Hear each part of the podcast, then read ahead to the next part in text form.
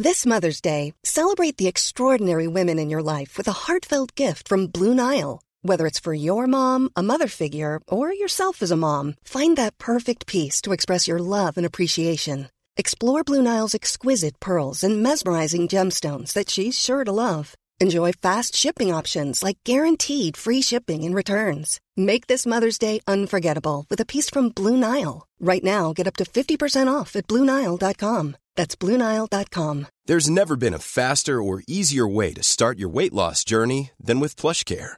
PlushCare accepts most insurance plans and gives you online access to board-certified physicians who can prescribe FDA-approved weight loss medications like Wegovy and Zepbound for those who qualify. Take charge of your health and speak with a board-certified physician about a weight loss plan that's right for you. Get started today at plushcare.com slash weight loss. That's plushcare.com slash weight loss. plushcare.com slash weight loss.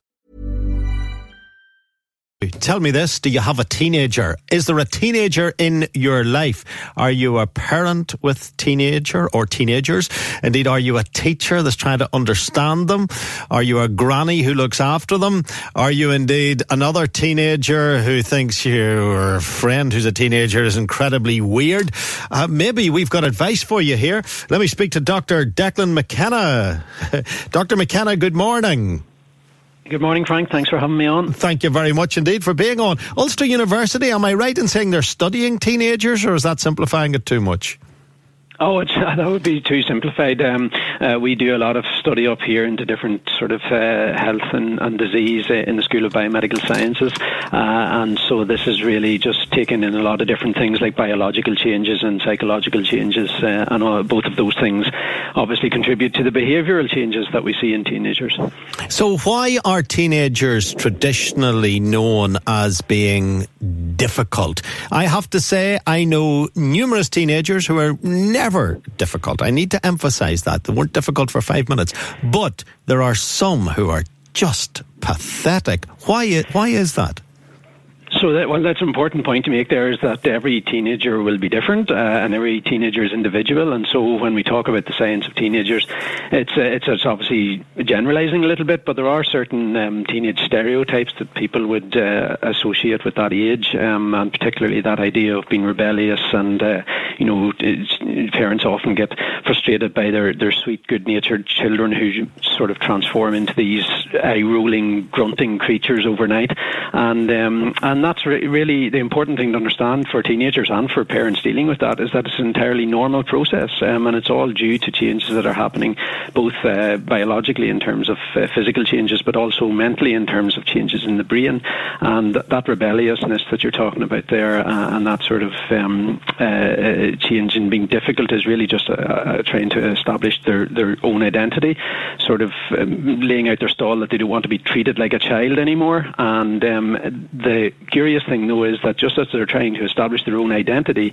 they also want to make sure that that identity is acceptable to others, and particularly their peers. And that's why parents will often say, "Well, I don't care what your friends are doing, but teenagers will care very, very much what their friends are doing because fitting in uh, and being part of a gang and part of a group is really important for social development in humans and to teenagers in particular. No, it's all part of this, your studies, all part of the discussions at the Northern Ireland Science Festival that's running until the 23rd of February. Um, so, you know, it's, it's one of these things that uh, will be viewed from many different uh, perspectives. But you said about fitting in socially and social media is one of the real dictators to teenagers at this moment in time. It's telling them what they should be like. Is it more difficult? Nurturing a teenager, liaising with a teenager, educating or developing a teenager now in this social media age? Well, social, uh, social media is something that I'll be touching on t- tonight, and uh, as I'm pre- presenting this tonight in the Nerve Centre, and then again on Wednesday night in Belfast in the Crescents Arts Theatre. And um, the the social media is part of the, the talk, but we have to be careful about just picking on social media as the as the bad guy in all of this. And social media is, of course, not just um, uh, specific to teenagers. I mean, there are many, many adults who are, are very active and, and, and very dependent on social media. So, um, uh, uh, uh, social media does get this sort of rap as being something that teenagers get very pressurized by, and there are lots of studies to say that you know low self-esteem can be caused by you know constant use of social media. But what's less reported is that a lot of teenagers actually find social media a very positive thing for connecting with people and keeping in touch with people, uh, and so it's important to sort of have both sides of the coin there. But it is true that um, social media is the the medium by which Generation Z um, deals with uh, each other now and, and the social interactions they have. Online has replaced the sort of more face to face traditional interactions that generations previous to this would have found. And the fact is that studies are ongoing all the time into the effect, but we're still at a fairly early stage in seeing how all of this stuff affects people, uh, and it, it, it's still um, up in the air as, as to what exactly will be the long term ramifications of this. Is there a guide for parents who are liaising with, I don't like to say bringing up, or now liaising with a, a, female as opposed to a male, because it, it can be very different, can't it? The, the female teen, teenager versus the male t- teenager. Yeah, well, I mean, uh, again, this is um, where we have uh, to draw the, the difference between common changes and then gender specific changes. And so, in relation to social media, for example, most of the negative effects that have been found in studies have been on young teenage girls who are very worried about their uh, appearance in particular and about what other people think of them, even though that concept is actually something that all teenagers would worry about that self consciousness.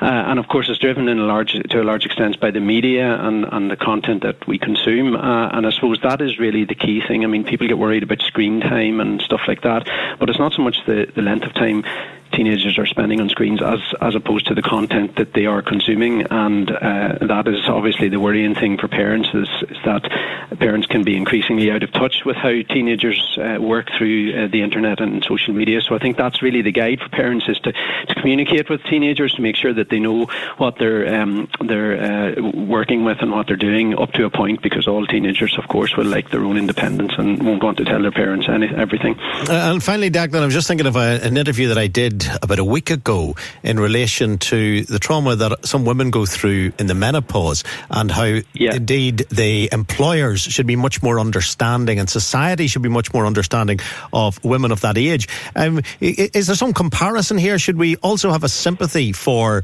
the teenager who's going in from the other side?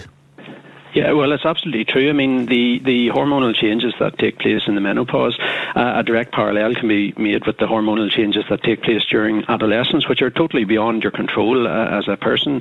These uh, kick in around the, the age of eight or nine, and they continue, continue the whole way to, through puberty. And so, for example, um, uh, some studies in America and in France have shown that uh, schools, uh, when they start uh, later in the day, maybe by an hour or two later, the performance of the students was much better because uh, teenagers are effectively jet lagged a lot of the time because their sleep wake cycle gets shifted by the hormone melatonin, and that means that they're actually um, being woken up too early, uh, and therefore their performance can be affected at school. So, um, you know, a, a, recommendation has come out of some of those studies to say that school times should actually be shifted for teenagers, particularly in this country in key stage three. And teachers who are key stage three teachers need to be aware of those sort of educational differences that happen uh, at that age.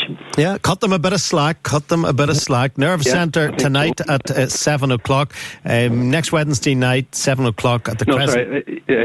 Yeah, just on Wednesday, two days time for the Crescent uh, Arts Centre. Oh, two two days time. Right. Okay. This is yeah. this is Monday. Monday. So it's tonight yeah. the Nerve Centre in Derry, and it's this Wednesday night at seven o'clock the Crescent Arts Centre. If people do want to attend, can they, or is the Northern Ireland Science Festival tickets have they all been allocated?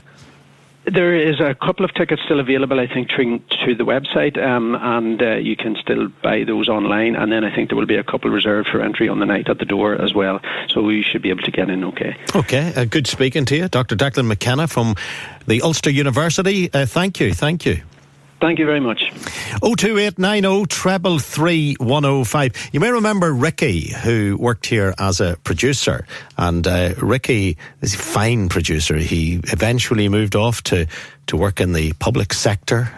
F- distant from all reality now. But uh, he had a difficult enough time when he became a, a, a teenager. And he, he, I recorded him one day telling me about becoming a teenager. And uh, b- basically, th- this is the gist of it. Happy birthday, Kevin! Happy birthday to me! Happy birthday to me! Happy birthday, Dick! Goo! Goo! Kevin? Are you alright?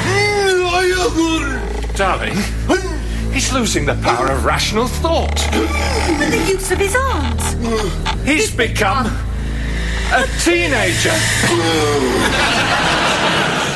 Kevin. What? It's your birthday, Kevin. I know!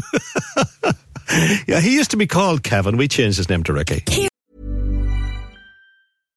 Hi, I'm Daniel, founder of Pretty Litter. Cats and cat owners deserve better than any old fashioned litter. That's why I teamed up with scientists and veterinarians to create Pretty Litter. Its innovative crystal formula has superior odor control and weighs up to 80% less than clay litter. Pretty Litter even monitors health by changing colors to help detect early signs of potential illness. It's the world's smartest kitty litter.